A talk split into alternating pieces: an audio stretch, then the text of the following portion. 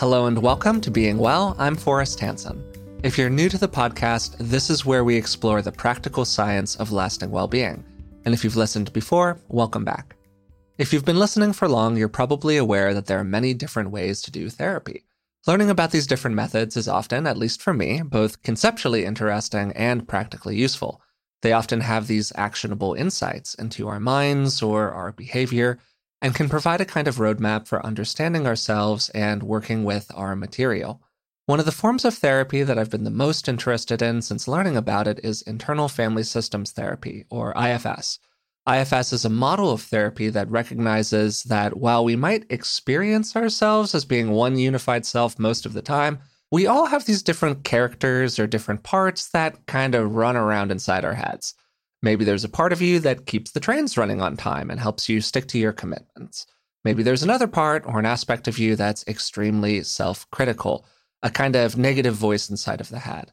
Then, maybe countering it, there's this more nurturing part, this aspect that helps you fill yourself up when you're not feeling so great.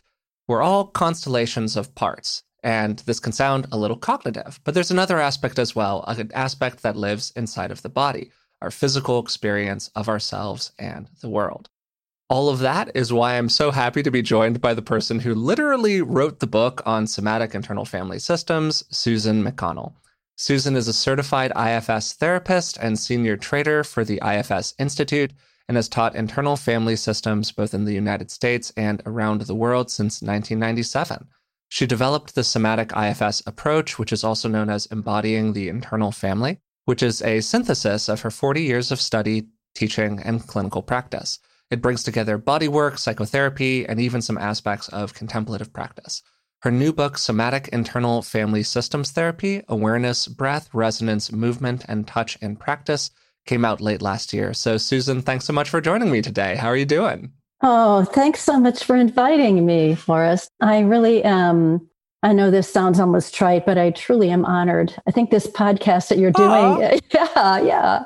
I mean, it's, I mean, being well, I mean, it's what we all want, right? Yeah. Well, thank you. That's such a warm reflection. I really appreciate that. Oh, you're very welcome. Yeah, it really comes from my heart. And although right now it's you and I speaking, I'm also aware of all the people that you reach and who will be listening to this. And mm. and it just really, I mean, I just really, you know, with the somatic IFS, right? Like I, I do enjoy being aware of what's happening in my body moment by moment. And I just feel tingles and I feel my heart really opening and getting bigger to know that we're reaching people who are just desiring a deeper level of wellness and not just for themselves, but also to be able to spread that, you know, to bring that to other people.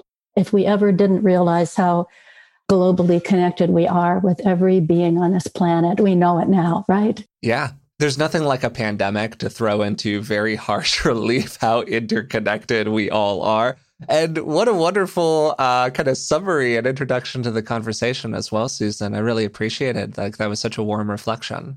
And I was, what I was about to say was that I appreciated your introduction. Hmm. I think you, you said more than I expected. You actually gave a little mini teaching about the IFS model. Yeah, I was going to kind of cue you into it, but I thought I would just sort of get started there. I would love to kind of start at the beginning with you and sort of go from there. So I gave, as you said, kind of a little rundown of the basic premise of it, but obviously you know it in much more detail than I do. And for people who aren't familiar with it, what's this internal family systems model? Well, like you said, the, the basis of the model assumes that we're not a unified personality, but we are um, multiple. And that is how we talk. Mm. What I appreciated about learning from Dick Schwartz back in the 90s was that he had around the same time that I was exploring different types of movement and body work and different therapies, you know, Dick was getting his PhD in structural family therapy and then trying it out and hmm. finding mm. limitations to it. And he, what I really admired about him is that when faced with ways that what he had learned in school hadn't worked, he just sat down and brought his curiosity as well as his compassion to listening to his clients who were talking about, well, a part of me, actually at the time he was working a lot with bulimic patients. And mm-hmm. again, a theory was that if you heal the family, then the symptom and the one person in the family will you know will become better and he found that oftentimes that wasn't the case yeah. So he would sit down with the patient, usually a woman with some eating disorder, and she would usually say, Well, a part of me is, you know, feels I'm fat. Another part of me is disgusted with myself. And another part of me just says, What the heck? I'm going to do whatever I want to do. And another part of me is full of despair that I just, nothing is helping me. And another part of me is just really so angry at my parents. And anyway, he would just listen. And then he began, because of his training, began to conceive of internal family, right? It wasn't just mm, a, mm-hmm. so he, he applied this and integrated his knowledge into his connections with people and spread out to work with a lot of people with trauma and different kind of attachment wounds and found that this approach of just really helping people get in touch with their parts and developing too, like realizing that not only are these disparate parts, but these parts have relationships mm. with each other in the same way that families will play different roles within a family, but they will also either ally with each other or polarize with each other in order to kind of right the balance, you know, in a boat, you know, like if you lean too much that direction, I have to lean in this other direction. And then there were like coalitions of parts that kind of hung together against other coalitions of parts, which were on the other side. And so he became very fascinated with that and then realized as he would ask the parts to step back and ask, How do you feel towards that part? Because that has turned out to be a very important question, not just, Oh, I have this part and I have that part, but like, how am I feeling towards that part? And what he realized was that there was something beyond the parts that's really an essential quality of each one of us which they called, they'd say, no, this isn't really a part. It feels different somehow. I, mm. It's hmm. really myself. Mm, mm-hmm. So he began to call it self, the self, the energy of the self, the with a capital S. He used a capital S to distinguish it from what many therapies use to describe the self is really the whole coalition of parts, you know, the, the whole constellation of parts. But once he realized that every single one of us, it doesn't matter how wounded they have been, how little support they've gotten in their lives. Every single one of us has the self. Sort of like a good analogy that works for me is even on the cloudiest days, we know that the sun is up there, right? Mm-hmm. It might be obscured and maybe we haven't seen it for days, but we know that the sun is there and eventually it will emerge as the clouds part. The sun is there. In fact, the sun itself allows us to see the clouds. Mm-hmm. And so he began to develop and learn from his clients really ways to allow the sun to shine through on the parts, allow the self to be present. So you're speaking to this kind of distinction, right, between the capital S self as opposed to just thinking of the, in quotation marks, maybe self, how we normally use it in psychotherapy, to just refer to all of our bits and pieces, you know? So how is that kind of distinct? the self the self energy is um, always there mm. and the parts all have a positive intention mm-hmm. and many of the parts it's hard to see that because many of the parts show up first as being very obviously really being destructive or really an obstacle to people's living the way they'd like to be living so it makes a lot of sense that you have one part that perhaps is causing you to lose your job every time, you know, and you don't even know why, but you just keep, can't be successful at what you want to be successful at because parts keep getting in the way. Maybe a part that gets either too passive and doesn't do the job you're supposed to be doing, or on the opposite side of it, gets belligerent and defends yourself and ends up, you know, irritating your boss and then you get fired. So we all of us have parts like that that are either extreme or not. But when you get to know the parts, they, it turns out they all have a positive intention. Hmm, mm-hmm. They're really trying to keep us from, you know, maybe the more belligerent parts or aggressive parts are trying to keep us from getting stepped on like we did as kids. And maybe the more passive ones learned somewhere along the line that it's better to keep a low profile and not, you know, keep yourself out of harm. But when the parts separate out enough that the sun can shine, we can bring self energy to the part and just get curious about it. Like, why do you do what you do?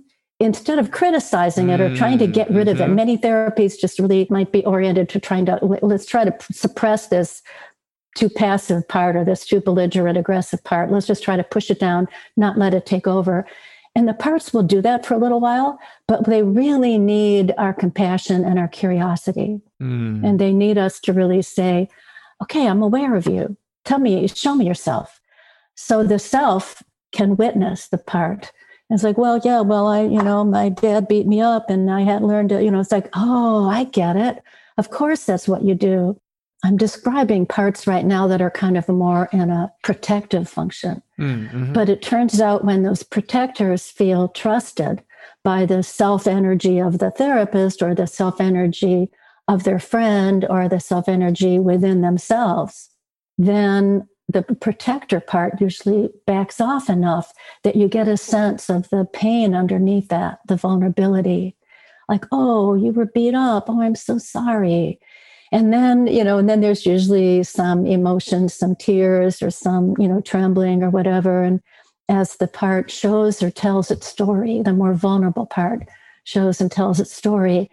And whatever burdens that accumulated during that painful time, usually in early childhood, of course, then we, in the IFS model, we found a way to help the part, this vulnerable part, let go of its burden but it always begins with establishing a relationship with it. So when you ask what's the distinction between a part and self, mm-hmm. the self that can have a truly healing relationship with the part. Mm. Other parts are kind of like an 11 year old trying to manage a five year old, you know, which doesn't go too well, you know, for. Yeah. Yep. Yeah. Yeah, so I want to kind of see if I can paint a picture of this real quick so that people can kind of get a sense of it really intuitively inside of their own experience. Good. If you're listening, you might already totally understand this, which is great. But the way that it can kind of come through for me sometimes is that when I'm unconsciously moving through the world, to use a certain kind of word, when I'm not being as mindful of my behavior, of my thoughts, of things like this, I can find myself falling into these very automated routines. And sometimes the way that those routines are associated is that I might have like a somebody's invited me out to do a thing and I'm constructing all of these reasons that I can't go out and do that thing. I feel uncomfortable with it, or oh, maybe I don't like some aspect of them, or I'm getting into this whole rigmarole. And I'll have these little moments where there's a part of me that kind of wakes up, if you will, or maybe my more conscious self kind of wakes up and I can watch myself going through that whole process. And it's like, mm. Forrest, why are you doing this? Mm. And then you can engage in more of that inquiry around wait, what are some of the structures inside of me that are leading me to these behaviors that are not actually really supportive of what I really want to do or what I really want to be out in the world. So that's maybe a way where some of this, like people might be able to have an experience of that.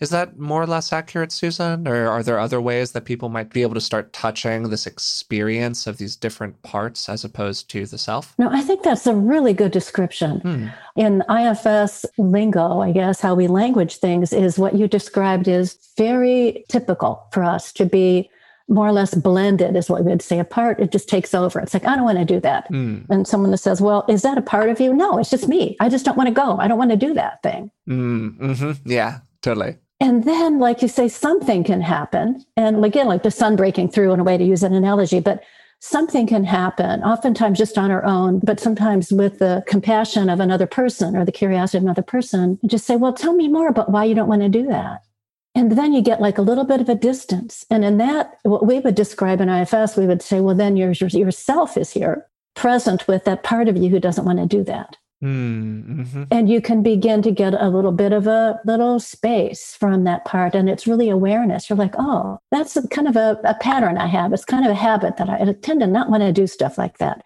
What is that about? And in that moment, you have choice, right? You get a little bit of space in there. You have a little bit of awareness and you have a choice to either just go, well, I could just follow my habit. I could follow that pattern of just, you know, doing what I usually do. Or I could be curious about what am I really afraid of, you know, which is another kind of one of the magic questions we ask. How do you feel towards that part? Well, I am a little curious. Mm-hmm, good. That's mm-hmm. a good mm-hmm. start. And then what's your part afraid of if you were to actually go to that thing? It's usually got some very, very understandable fears, right? Yeah, totally. Absolutely. You've made mention here a couple of times of different kinds of parts that might emerge, and I've sort of spoken to them very generally. You used a word earlier, a protector part. What are some of the common parts that people tend to have? Understanding that, of course, we're all, you know, unique snowflakes and all of that good stuff, mm-hmm, mm-hmm. but kind of inside of the constellation of the self, what are some of the stars that tend to pop up pretty frequently? Yeah. Well, simply put, I like to say there are kind of two basic categories. There's the ones that protect, mm-hmm. like the guard dog, ready to defend in all kinds of different ways to make sure that nobody breaks into the house or steals the baby, right? And then you've got the vulnerable parts, the ones that need the protection, the ones that, you know, are the crying, screaming baby or the lonely toddler or the ashamed, frightened four year old or even the 11 year old whose parents separated or the traumatized 16 year old who was molested or anyway so those vulnerable ones whatever their age then have other parts that come up that try to make sure that will never happen again. So that's the simplest delineation of the types of parts. It can be broken down a bit. First of all the protectors usually have two basic categories one, one category of protector are what we call managers and that's what they do. They try to manage the everyday life. They try to make sure that the bad things that have happened to that person in the past don't ever happen again. And they have all kinds of ways to do that. They might be critical. They might be critical of the person or of other people. They might be super controlling. They might even be caretaking. Some of them seem to be doing activities that generally speaking, like even for example, like well, eating, obviously, like I mentioned, working with people that had eating disorders, eating is something that nourishes us, but taken to an extreme and a behavior that's not used from a place of self energy, it can actually kill. So even like exercise, exercise is great, but some people will overdo it as a way to yeah. protect themselves from feeling bad.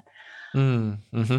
Meditation can even be, you know, it's a wonderful thing to do, you know, and yet any spiritual practice or body practice or thing which could be used for wellness can be misused by our parts to our detriment. So, anyway, those are kind of the two main categories. I described managers, but there's another category that are kind of more like the escape artists or the parts that douse out the fire so it doesn't burn the house down. And those parts use addictions mm-hmm. and they also use dissociation and just numbing us out or distracting us or you know so those kind of take us out while the managers are busy really trying to make sure we stay in between you know we don't color outside the lines and you know many of our performance parts mm-hmm. and then the exiles basically the ones that are the vulnerable ones mm-hmm. that carry mm-hmm. most of the pain i mean they all carry wounds but the ones they're protecting you know the ones that the guard dog is trying to care for they're often young and once unburdened, they become their true nature. I mean, all of these parts have an essential true nature that they are longing to have restored to them. And that's really the good news of this is the purpose is not just to uncover all these parts with pain, but to help them all let go of their burdens of pain so they can be restored to their original inherent purpose. So the vulnerable, hurt ones can become very fun loving and playful and creative and the protectors can become just kind of more practically leading the day-to-day life of us. They can help us keep track of time you know and they can help us mm-hmm. yeah just all the things that we need right? So i want to flag something that you said a second ago because i think it's probably germane to this audience where you were referring to meditation as being something that you could overindulge in. And there might be people who hear that and they go oh meditation how could you possibly overindulge in that but there's actually this term that I'm sure you're familiar with, which I think was coined by John Welwood, but mm-hmm. I, I want to give that attribution correctly. That may or may not be quite right. It's called spiritual bypassing. Yeah. And it's mm-hmm. basically that we can use spiritual practices or contemplative practices, mindfulness meditation, self help, frankly, psychology, whatever, as a way to kind of avoid facing the content inside of us that we are made most uncomfortable by. So it's effectively another form of distraction or dissociation. We've talked about disassociation on the podcast in some detail in the past that can get us around needing to truly face our demons, sometimes by making us feel like we're really enlightened or elevated or skillful inside of this other arena. Other people use it in different ways, but it's actually a pretty well known phenomenon that I'm sure you're quite familiar with. Yeah, yeah, that's exactly what I'm talking about. And you know, I think it's just good for all of us to just to bring awareness to anything we're doing. It's like the example that you used about like really feeling a resistance or reluctance to doing something. Mm. I mean, that might be something that you want to act on. Like, you know, I really feel like I don't want to do this and it's okay. It's not really like being led by our parts is not necessarily bad.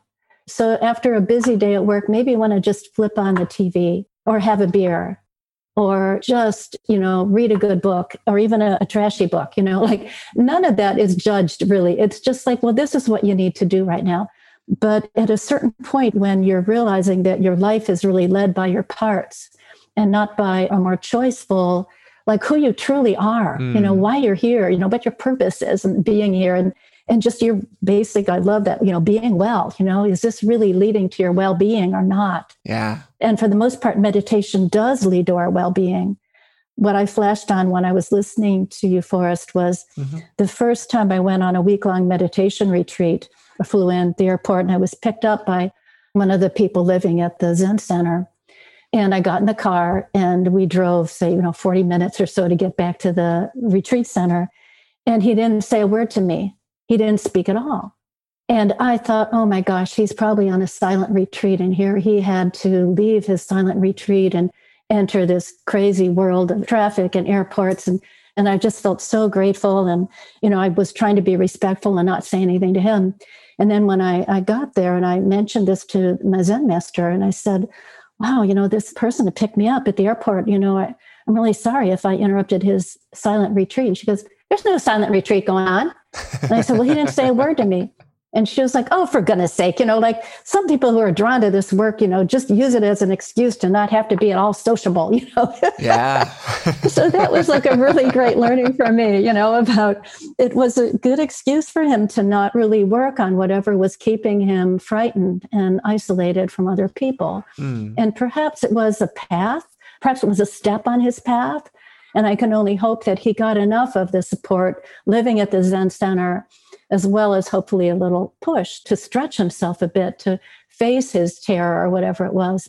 In fact, actually, the same Zen teacher, Bobby Rhodes from the Quantum School, told me that when she was like in her 20s and was just learning and studying Descent in and she was having some difficulties and went to her teacher saying, I'm struggling with this feeling of that. Or when he said, Well, do 500 more bows every day. And so she did that. And she finally realized that isn't helping me at all. You know, she obeyed him. She listened to his advice, which usually took her to a good place. And she realized that wasn't helping. And so then she found herself a really good therapist in town. Mm, and that's what she needed. Yeah. So again, it's like we we find there's all these so many more wonderful things every year, right? These wonderful paths are available to us and we just need to be choiceful about them right? Yeah i think that's a lovely summary of a very broad territory of materials. So thank you for that susan that you really encapsulated it i think really wonderfully there.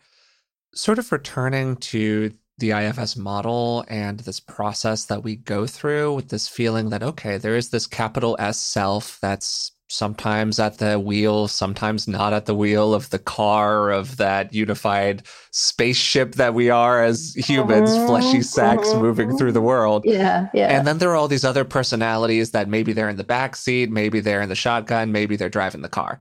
How can we start to get a better awareness of the different major parts that exist inside of us? So that we can start to kind of interact with them more effectively? What a good question. And I really also like that other analogy you just brought in that I often use with, with my clients, which is, you know, who's driving the car, right? Because yeah. quite often it's someone who shouldn't be having a license, you know, mm, and yet they're mm-hmm. calling all the shots. Totally. And while self is in the car, but it's, you know, locked up and put in the back seat and mm. perhaps with duct tape over its mouth. So so we bring awareness to who is driving the car and just yeah. realize that we're going to do so much better in our lives if we can have self behind the driver's seat, mm. calling the shots, really leading the system mm-hmm. from a place of harmony and compassion. Our parts show up in many ways. Mm. And this kind of leads me a bit into somatic IFS, which I also know you want me to speak about today. Yeah, please. Our parts, and again, it kind of depends on each individual. So some of us have parts that show up as an image. Some of my patients have even described in great detail the part. Other parts don't have much of a visual image at all, but they may be here. Or it might even be quite, you know, my part is saying, you know, I won't go there. I refuse. You know, I'm not going to, you know, or like, oh, I'm just too scared, or or I'm think I'm I'm afraid I'm going to fail, or something like that. So we might hear them. It might be more of a vague sense it might be that the part just shows us a memory like when you say well what are you afraid would happen and then boom you just see oh that's that's what you're afraid of you don't want that to happen again but you know what i've found is that many of us have parts that show up first in the body as a body sensation perhaps it might even show up as an illness or a body symptom or it might show up as a movement. It might be a repetitive, habitual movement or an impulse to move. And yeah, like I said, there's many reasons for that. Sometimes the injury that happened to us was before we had words. It might have even been in the womb, or it might have been during birth, or in the for in infancy, or the first few years of life before it could really be articulated. Or the wound it might be something that happened when we had the possibility of narrative memory and had the words to describe what happened. But it might be that we were told, don't tell anyone, or it just felt unspeakable. No one would understand, or we tried to explain it and no one really got it. And somehow the words, or maybe even the images, are just not available to us. But in our culture, we have so separated out for hundreds of years, we've separated out mind and body. And for myself, all along, I just, even back in the 80s, you know, when mind and body were almost never found on the same book title, yeah. you know, or, you know, just were not put together. We just kept them so separate. Mm-hmm. I just somehow knew that that was not right. I knew that somehow they needed to be brought together. And so much of my professional career was really trying to integrate the two now we have a lot you know we're we're really beginning to find a marriage between mind and body even when i listened to your introduction you said you know we have a bunch of different parts like rolling around in our minds you know and mm. i wanted to go yes and they're in our bodies you know they're but when i was doing uh, when i was doing body work i was so aware that when i was touching into the tissues into the fascia of the muscles and making contact with my hands on a person's body i was so aware that i was touching into their emotional wounds as well to the whole experience that they're carrying. There's a reason why that fascia tightened up, you know, it's like a part of the protection. It's part of the pain that has to be contained or controlled or mm-hmm. or nothing let out again. Or it might even be a symptom, might be the body's way of trying to say, help me, I'm in pain. I can't express this pain any other way.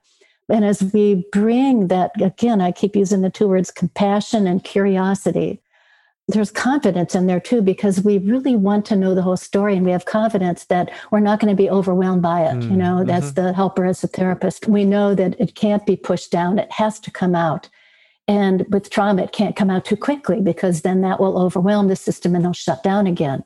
So it has to be done very sensitively and we can tune into the body to find the right pace someone might say, No, that's okay. I want to just tell you what happened. Blah, blah. And but then you notice something in their body that they've tightened their whole body, they're not breathing, or they're talking really fast, or they're not looking at you, all kinds of physical signs that you need to say, you know, I want to hear the story, but right now, will you just stay for a moment and take a breath and just notice what's happening in your body? And they'll go, Oh, a breath. Oh, I totally forgot about breathing. You go, Yeah it's really hard to breathe. I, I, um, I just feel something really tight right in here. And they'll put their hand right around their diaphragm. And I'll go, yeah, but just keep your hand there. Yeah, what's your hand saying to that tightness in your body?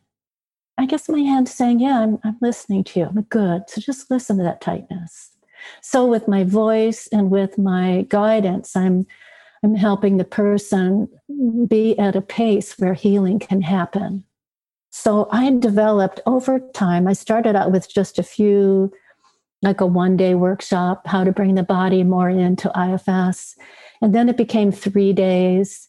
And then it became a week long retreat to give people a chance to really kind of re embody themselves, you know, and really listen to their bodies as a sign, both for self energy, as a way to access their self energy, but also a way to access parts of them that maybe couldn't show up any other way. So, out of that, I wrote the book that you named Somatic Internal Family Systems. That's a great answer to basically the next place that I wanted to go, which is what is sort of the purpose or the value of incorporating somatic techniques. And when we say the word somatic, that's just a word that comes from the word for soma, which just means body. So somatic means relating to the body, and somatic psychology is any of many different forms of psychology that bring together both kind of conventional, quote unquote, more cognitive, fast processing, word oriented, or even sort of the more psychoanalytic approaches, which again tend to live in a more kind of highly cognitive state, particularly in terms of practice in the clinical space. And then bringing that together with these kind of more body oriented approaches. And I just want to tell a really quick story to kind of reinforce one of the things that you were saying here, Susan. If you've been listening for a while, you might know that I have a dance background. I reference it sometimes. And I've done a bunch of different kinds of dancing since I was around 17, 18 years old. And one of the forms that I started in was ballroom, and particularly this form of ballroom called International Style Standard, which sounds very formal and fancy, but really it's just like the dances like waltz and foxtrot, all of that kind of stuff. And one of the things that the followers, particularly in the dance, have to do is they have to achieve this like pretty extravagant body position where if you ever watch a video of very high level ballroom dancers, the follower, typically a woman, though that's increasingly changing, which is great, but the follower kind of bends their body backwards into this very elongated position where essentially the leader is standing kind of straight and poised, and the follower is really branching off of them. And what happens in the training process is that it's not good for the body. It's not really like safe for somebody to immediately go into that position. It's very vulnerable for your back. People can hurt themselves. It's a whole thing. So people are kind of slowly coaxed into this position. And then, really, really interesting, something often happens, particularly if you're a more teenager or an adult woman who's moving into this position for the first time. When they finally actually get there into the full expanded space, often people will start to cry. There is almost always an emotional response that is associated with actually opening up into the kind of size and shape that you need to be in to achieve this position for the aesthetic demands of the dance. And the first time that I saw that happen as like an 18 year old, I was kind of like, what the heck is going on here? And then many, many years later, after learning all of this mental health and self help and Bessel van der Kolk's work with like the body keeps the score and all of that whole territory, I gained an increasing appreciation for the way in which our emotions can really live in the body. And sometimes we can have these very intense releases of energy or expression or emotionality because the body has been used in a certain kind of way or been moved into a different physical state. Uh, one of the phrases is character armor that's used in IFS pretty regularly and other kind of therapeutic modalities. So, yeah, I would love to bring you back in here, Susan, but that's just kind of like my little story reinforcing what you were saying a moment ago. Oh, I love that, Forrest. I, yeah. I could just sort of see your eyes light up as you, as yeah. you spoke about the dancing. but that was a wonderful story. And I just thought about, you know, because you were talking about this um, being well is really finding practical things that we can do. And there's something so I haven't even actually named the five practices that I've incorporated into somatic IFS, which is awareness, which we've already talked about, right? And breath, mm-hmm. which I also named a moment ago. And then they're kind of sequential. So it's awareness and then breath and then resonance, which is really gets us into the relational realm, yeah. which is like in the dance, like you're resonating with your partner, right? Mm-hmm. And then movement, which is what you gave a beautiful example of movement. And mm. then finally touch so each of those practices lead to embodied self energy, and each one of them is held by the others. So they're somewhat interdependent, but also stand alone. And your beautiful story about the dancing, which illustrates that movement practice. And by the way, I add an adjective to each of the practices. So I have somatic awareness, which, as you say, it's pertaining to the body. And usually I think of it as subjective, not an objective awareness, because we know how to objectify our bodies, but this is tuning into our own moment by moment subjective experience of our bodies. Somatic awareness and then conscious breathing. Again, breathing is something we do and most of the time 95% of the time are not even aware that we're breathing but luckily it, it's something that happens automatically and we don't have to right? But then you know the breathing as we bring consciousness to the breathing we're aware that that both helps us go inside more more deeply but also connects us with the outside world. We follow that and it's the reason why breathing is at the heart of most contemplative spiritual mm. traditions because it mm-hmm. really helps us go deeper into our own spiritual beingness, but then also connects us with the wider world as well.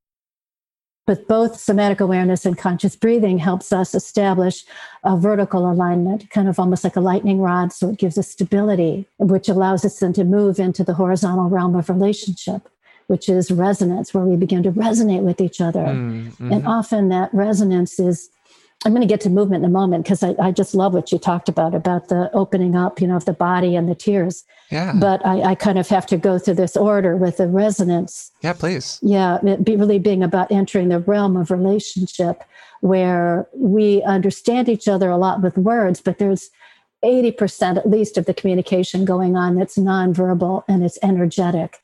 I always do this sort of sideways figure eight, you know, infinity symbol when I start talking about relationship because that is really, yeah. I think, the the movement of a healthy relationship. You know, so mm, mm-hmm. so anyway, so in terms of practical, when you begin to get overwhelmed on a relational level, come back to these first two practices of just connecting with the earth, because each of these practices is connected with an element. So somatic awareness is connected with earth. So we get grounded we just feel our feet on the floor. We feel our seats on the chair. We just let our energy come down because when we're upset, the energy goes up. So we just, mm, we're aware of that mm-hmm. and we just invite it to come back down. Yeah. And then the breath also is very calming, you know, calming our, our autonomic nervous systems just with every exhale. So focusing a bit, if you know you're kind of like getting cranked up, you just, just breathe out. And that might take 10 15 minutes. It might just take a breath or two but it might take it might take an hour. But at some point our nervous systems calm down just simply by noticing that we're breathing and letting the exhale be a little bit longer than the inhale. So then we are maybe more in a state to go back into that relationship that was getting us all upset.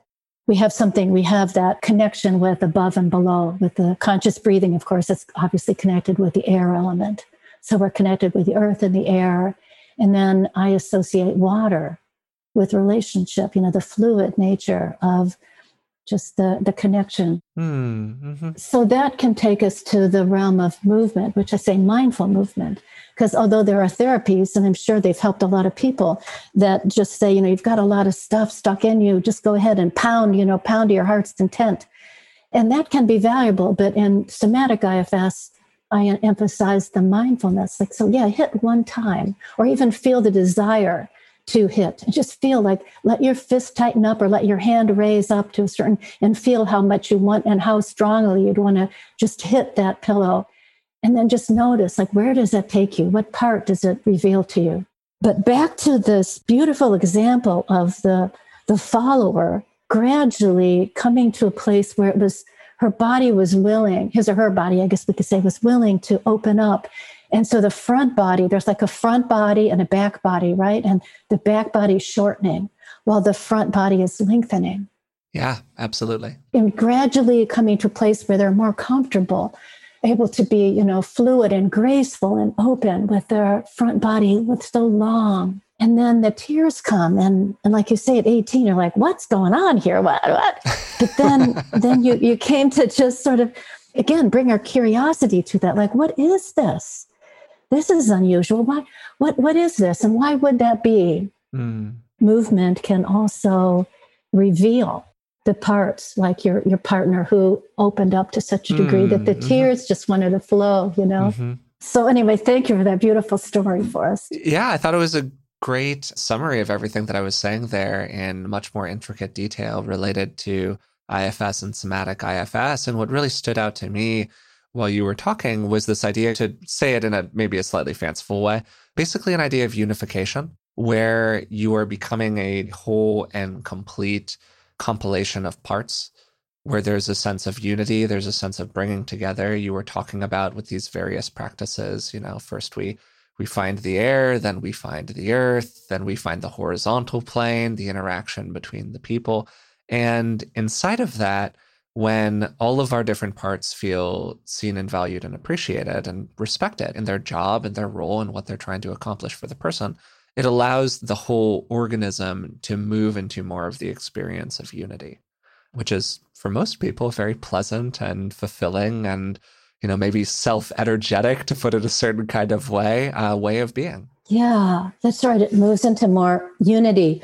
Yeah, another analogy is like in a way, our systems are like a symphony and different parts taking a different instrument. Mm-hmm. And the self is like the conductor and, you know, providing the sheet music and also you know holding up the wand and so okay now we're all going to begin together. And they might say okay the horn section needs to kind of tone it down a little bit and we need to hear more from the strings. And we need you know so the self is sort of listening and guiding and recognizing that every part has a role to play but it needs some guidance and sometimes they need healing and sometimes the part needs a bit more education or you know but mm. the essence of this model is to really restore the parts to their original preferred roles. Mm. so for example a part doesn't want to restrict us or constrict our lives. It's just doing that to keep us safe.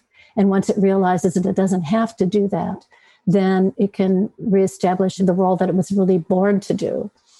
And then in a way our whole lives we can find the path that we're really here to do you know? So yeah we have a more unified harmonious collaborative system. I would love to as we're wandering toward the end here give people something kind of practical that they could potentially do on their own time to walk through some experience of these different things. You've already given a lot of very practical material in terms of being the five practices that you already listed of awareness and breathing, resonance, movement, touch as well as the kind of model as a whole, the role of the different parts.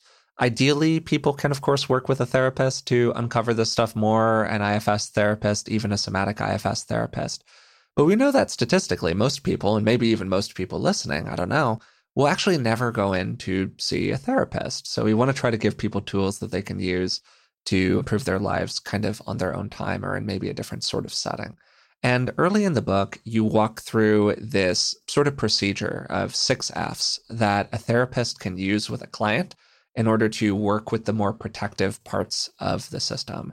And I would love to just kind of walk through that with people real quick and how you'd go through that with a hypothetical client that was having some challenge. That's a great idea. As I was listening to, I was actually thinking, yeah, this might be a good time to talk about the six F's. And, yeah, great. And that's exactly what you introduced. Yeah, yeah. So we're we're definitely we're resonating Forrest.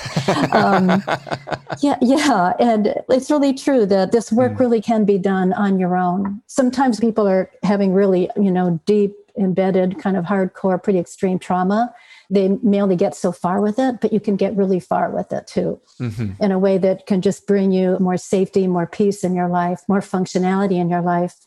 Any one of these, particularly, you know, like I mentioned, just the somatic awareness being and grounding and the breathing, that's already been like one of the practical things. But going to the six F's, the first, and they're named this way just because sometimes when we're kind of all in a tizzy, we may not be able to remember them. And the words that begin with F can help us remember them. And the first one is just find the part. And actually, even before that, I want to just back up a moment and just say that one of the really empowering and healing things about the IFS model that drew me to it is instead of walking around feeling horrible about yourself because you are angry or you're frightened or you're selfish or you're you know any of the things we can judge ourselves for. Just to say a part of me you know and that part is taking over right now. So part of me is scared. And we can do that with the other people too. Like my partner is angry. And then you can just to just to see what switches there so a part of my partner is angry. So there's just a part of them that is blended with them right now. That part that angry part is taking over. And it seems like that's all they are and that's true. It's that's what appears. It seems like that's all that they are. But just even remembering that that's just a part of me, and it's like a cloud covering the sun. And maybe there's ways that you know something we can do to help that part back off a little bit. So the first F is find the part. So okay, so um, you know, just going with the frightened part, for example. Yeah. So oh, I'm frightened. I'm frightened, and they go, oh, well, let me try to find this frightened part. Mm. And it might be that it shows up as, like I said before, as an image or as a sensation or as something in the body. Okay. And since I'm doing somatic IFS, I'll say, oh, yeah, my stomach tightens up and my breath is kind of shallow. Okay. So this is where the part shows up in my body. So find the part, focus on it. Oh, focus on it. Well, I didn't really want to focus on it. I wanted to like, you know, I wanted to ignore it. I don't like, I don't like feeling frightened. But okay, could I focus on this part? All right, well, I feel it in my body. I feel it as tightness yeah, okay. And I can also feel it stopping my breathing a bit. So we'll just focus on that fear.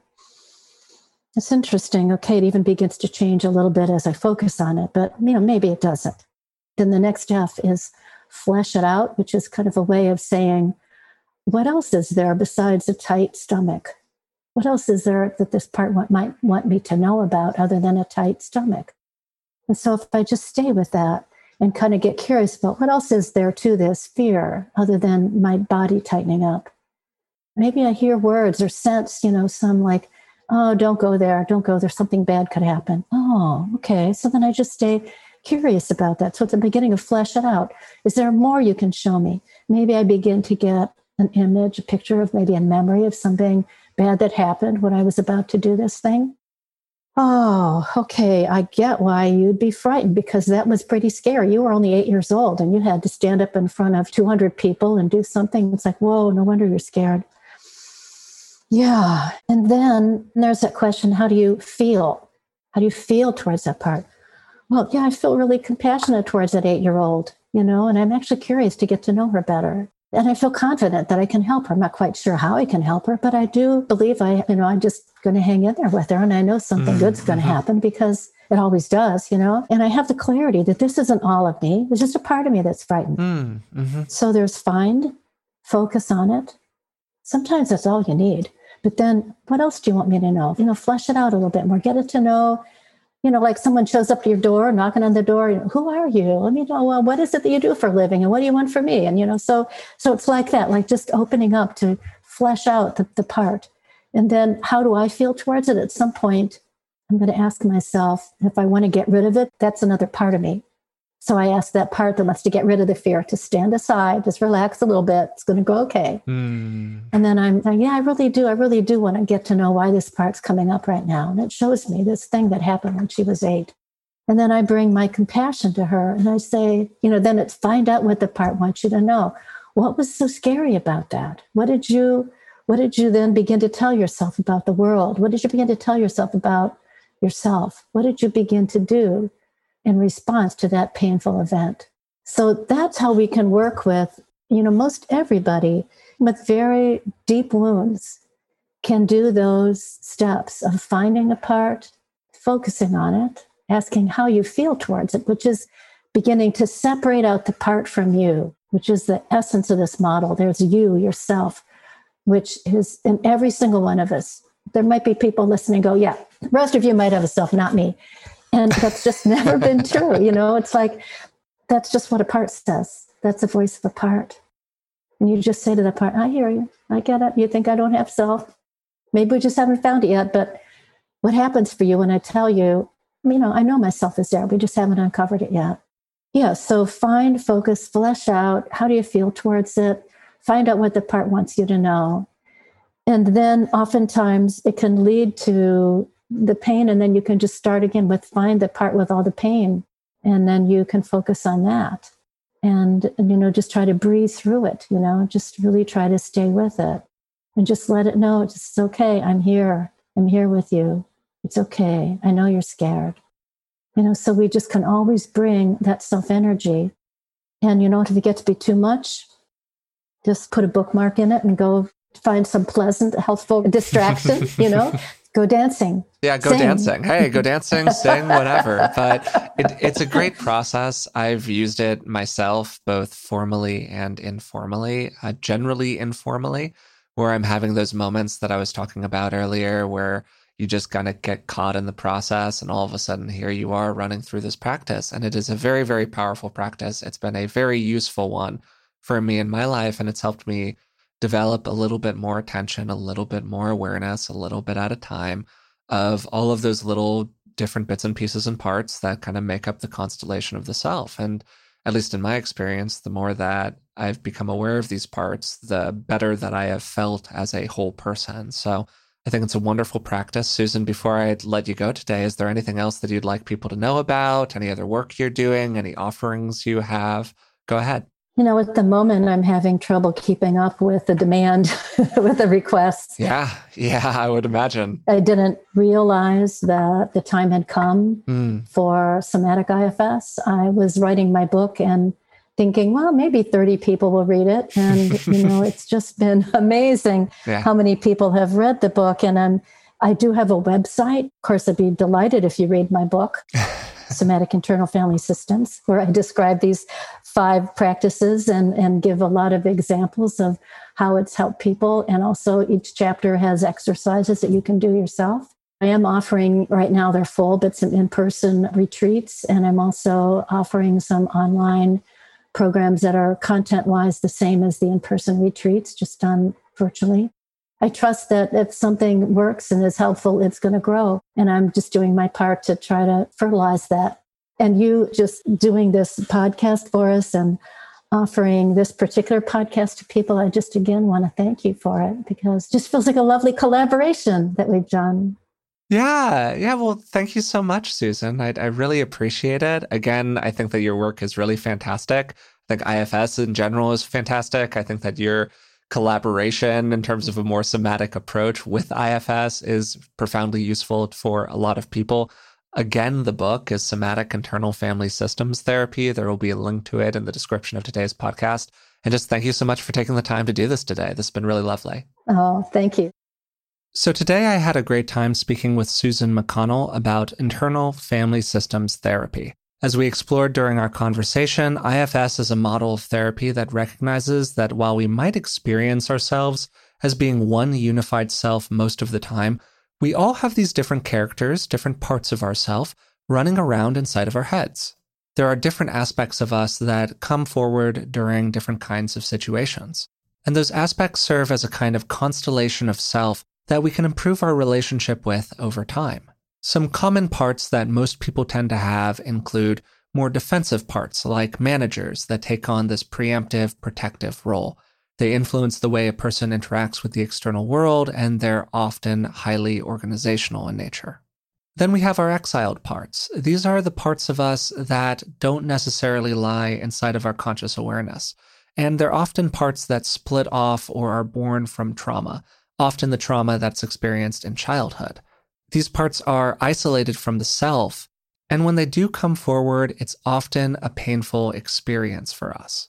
They have a lot of painful emotions that are commonly associated with their emergence, so these other parts work to shield us from them. These might be parts that try to divert our attention away from the exile's hurt and shame, which can lead to impulsive or inappropriate behaviors, including things like overeating, drug use, or even violence. And one thing IFS work is commonly aimed at is unifying all of these parts as one healthy self. This includes bringing the more exiled parts back into relationship with the whole. Susan's work in particular focuses on somatic IFS. Somatic just means relating to the body. And somatic psychology is any form of psychology that brings together more conventional and more body oriented approaches. Susan, in particular, has this five practice model of somatic IFS that includes somatic awareness, conscious breathing, radical resonance, mindful movement, and attuned touch. These phrases might sound a little bit fanciful, maybe even a little woo, who knows? But for me, why I really like them is that they provide this really clear map. And once you get into it, we're just talking about awareness of the body, awareness of your breath, the feeling relationship with another person, and then the ways in which movement and touch can bring us back into a fuller relationship with ourselves. Toward the end of the conversation, we walked through the six F's. This is kind of a map that allows IFS therapists to work with their clients and identify the protector parts that are defending the system, that are defending those more vulnerable exiled parts. This process includes finding the part.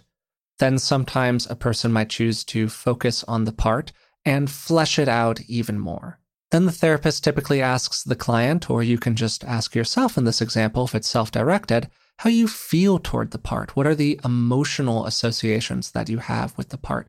Do you like it? Do you dislike it? Are you comfortable with it? Are you uncomfortable with it?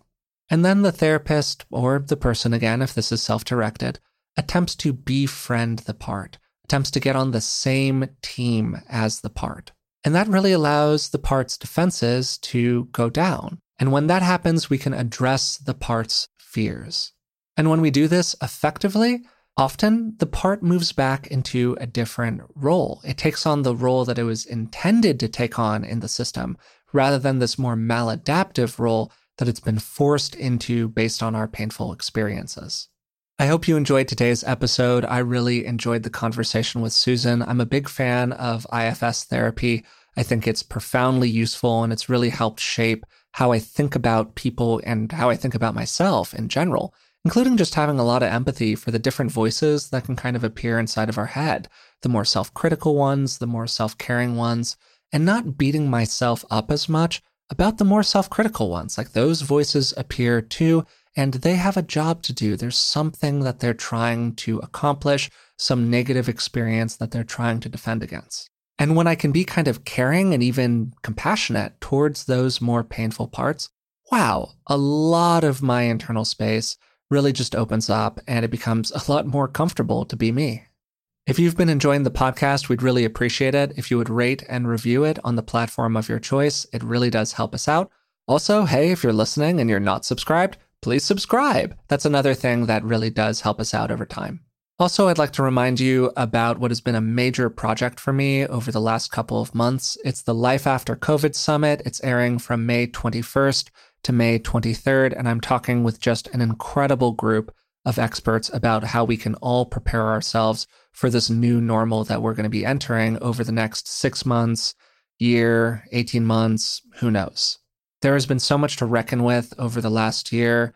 There is so much to prepare for over the next year. There has been a lot of upheaval. And to me, the summit is just a place where people can come together and access some really top quality information from some amazing people. If you'd like to attend the summit, it's online, it's free, it is very easy to attend. I have a link to it in the description of today's podcast. You can check it out there. It's also just lifeaftercovidsummit.net. We couldn't get .com, so we had to go with .net. But if you go to that URL, it'll redirect you to the summit's page and you'll be able to learn all about it. Again, thanks so much for supporting the podcast. Thanks for listening to this episode, and I'll talk to you soon.